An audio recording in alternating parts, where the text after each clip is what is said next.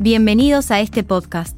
En este capítulo, hablaremos sobre los procesos cognitivos. Para comenzar, vamos a entender la importancia de interpretar cómo percibimos y comprendemos las situaciones cotidianas de la vida. De esta manera, vamos a definir entonces a la cognición como el conocimiento que poseemos sobre algo o alguien. Es la capacidad de adquirir, procesar, almacenar y utilizar información. Por su parte, la percepción se refiere al proceso a través del cual interpretamos y damos significado a la información que recibimos a través de nuestros sentidos. Es la base para formar nuestras primeras impresiones sobre el entorno. En lo que respecta al proceso de percepción, este inicia con la obtención de información, la cual se filtra descartando lo que no es necesario. La percepción, al ser el primer conocimiento, juega un papel crucial en la toma de decisiones. Es por esto que se relaciona la percepción con la cognición, ya que es el primer conocimiento que tenemos acerca de algo. Así también vamos a observar que normalmente dicen que las primeras impresiones son las correctas, pero hay que tener en cuenta que tener una segunda impresión también es importante. Esto tiene mucho que ver con el entorno interno y externo de la persona.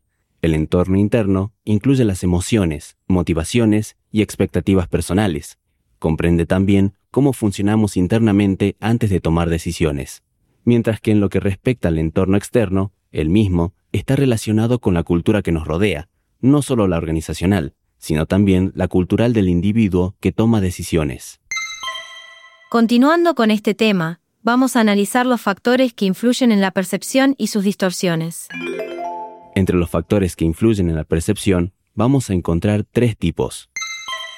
En primer lugar, están los factores en el blanco, los cuales tienen características como la intensidad, tamaño, cambio, contraste y repetición que afectan la atención hacia ciertos elementos.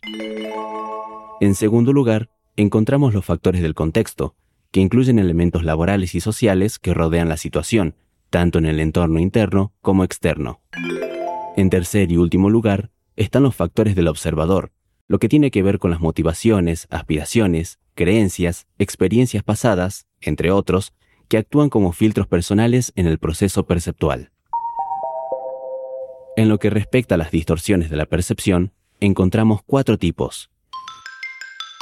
En primer lugar, está la percepción selectiva, la cual es la tendencia a centrarse en aspectos específicos y a ignorar otros, influida por expectativas preexistentes. En segundo lugar, el efecto halo, que es la generalización de experiencias, donde una impresión inicial afecta la percepción global. En tercer lugar, encontramos a la proyección, que es la atribución de características personales a otros, distorsionando la realidad. Y en cuarto y último lugar están los estereotipos, que tienen que ver con los juicios basados en preconcepciones que pueden afectar la toma de decisiones. Continuando con este tema, vamos a analizar los paradigmas y la toma de decisiones en empresas y la evaluación de este proceso. Los paradigmas son estructuras mentales personales que influyen en cómo percibimos la información y en las decisiones que tomamos, cada individuo tiene paradigmas únicos formados por experiencias, cultura y vivencias personales. En lo que respecta a la toma de decisiones en empresas, vamos a ver que hay una diferencia entre las decisiones programadas, rutinarias y previsibles, y no programadas, inusuales y generadoras de conflictos. Así también, se destacan seis elementos clave en la toma de decisiones. Persona, objetivos, estrategia, preferencias, cursos de acción y su implementación. Por su parte, en la evaluación del proceso de toma de decisiones, vamos a señalar que toda decisión implica riesgo, incertidumbre y cierta certeza, y toda decisión tiene la necesidad de tomarse el tiempo necesario.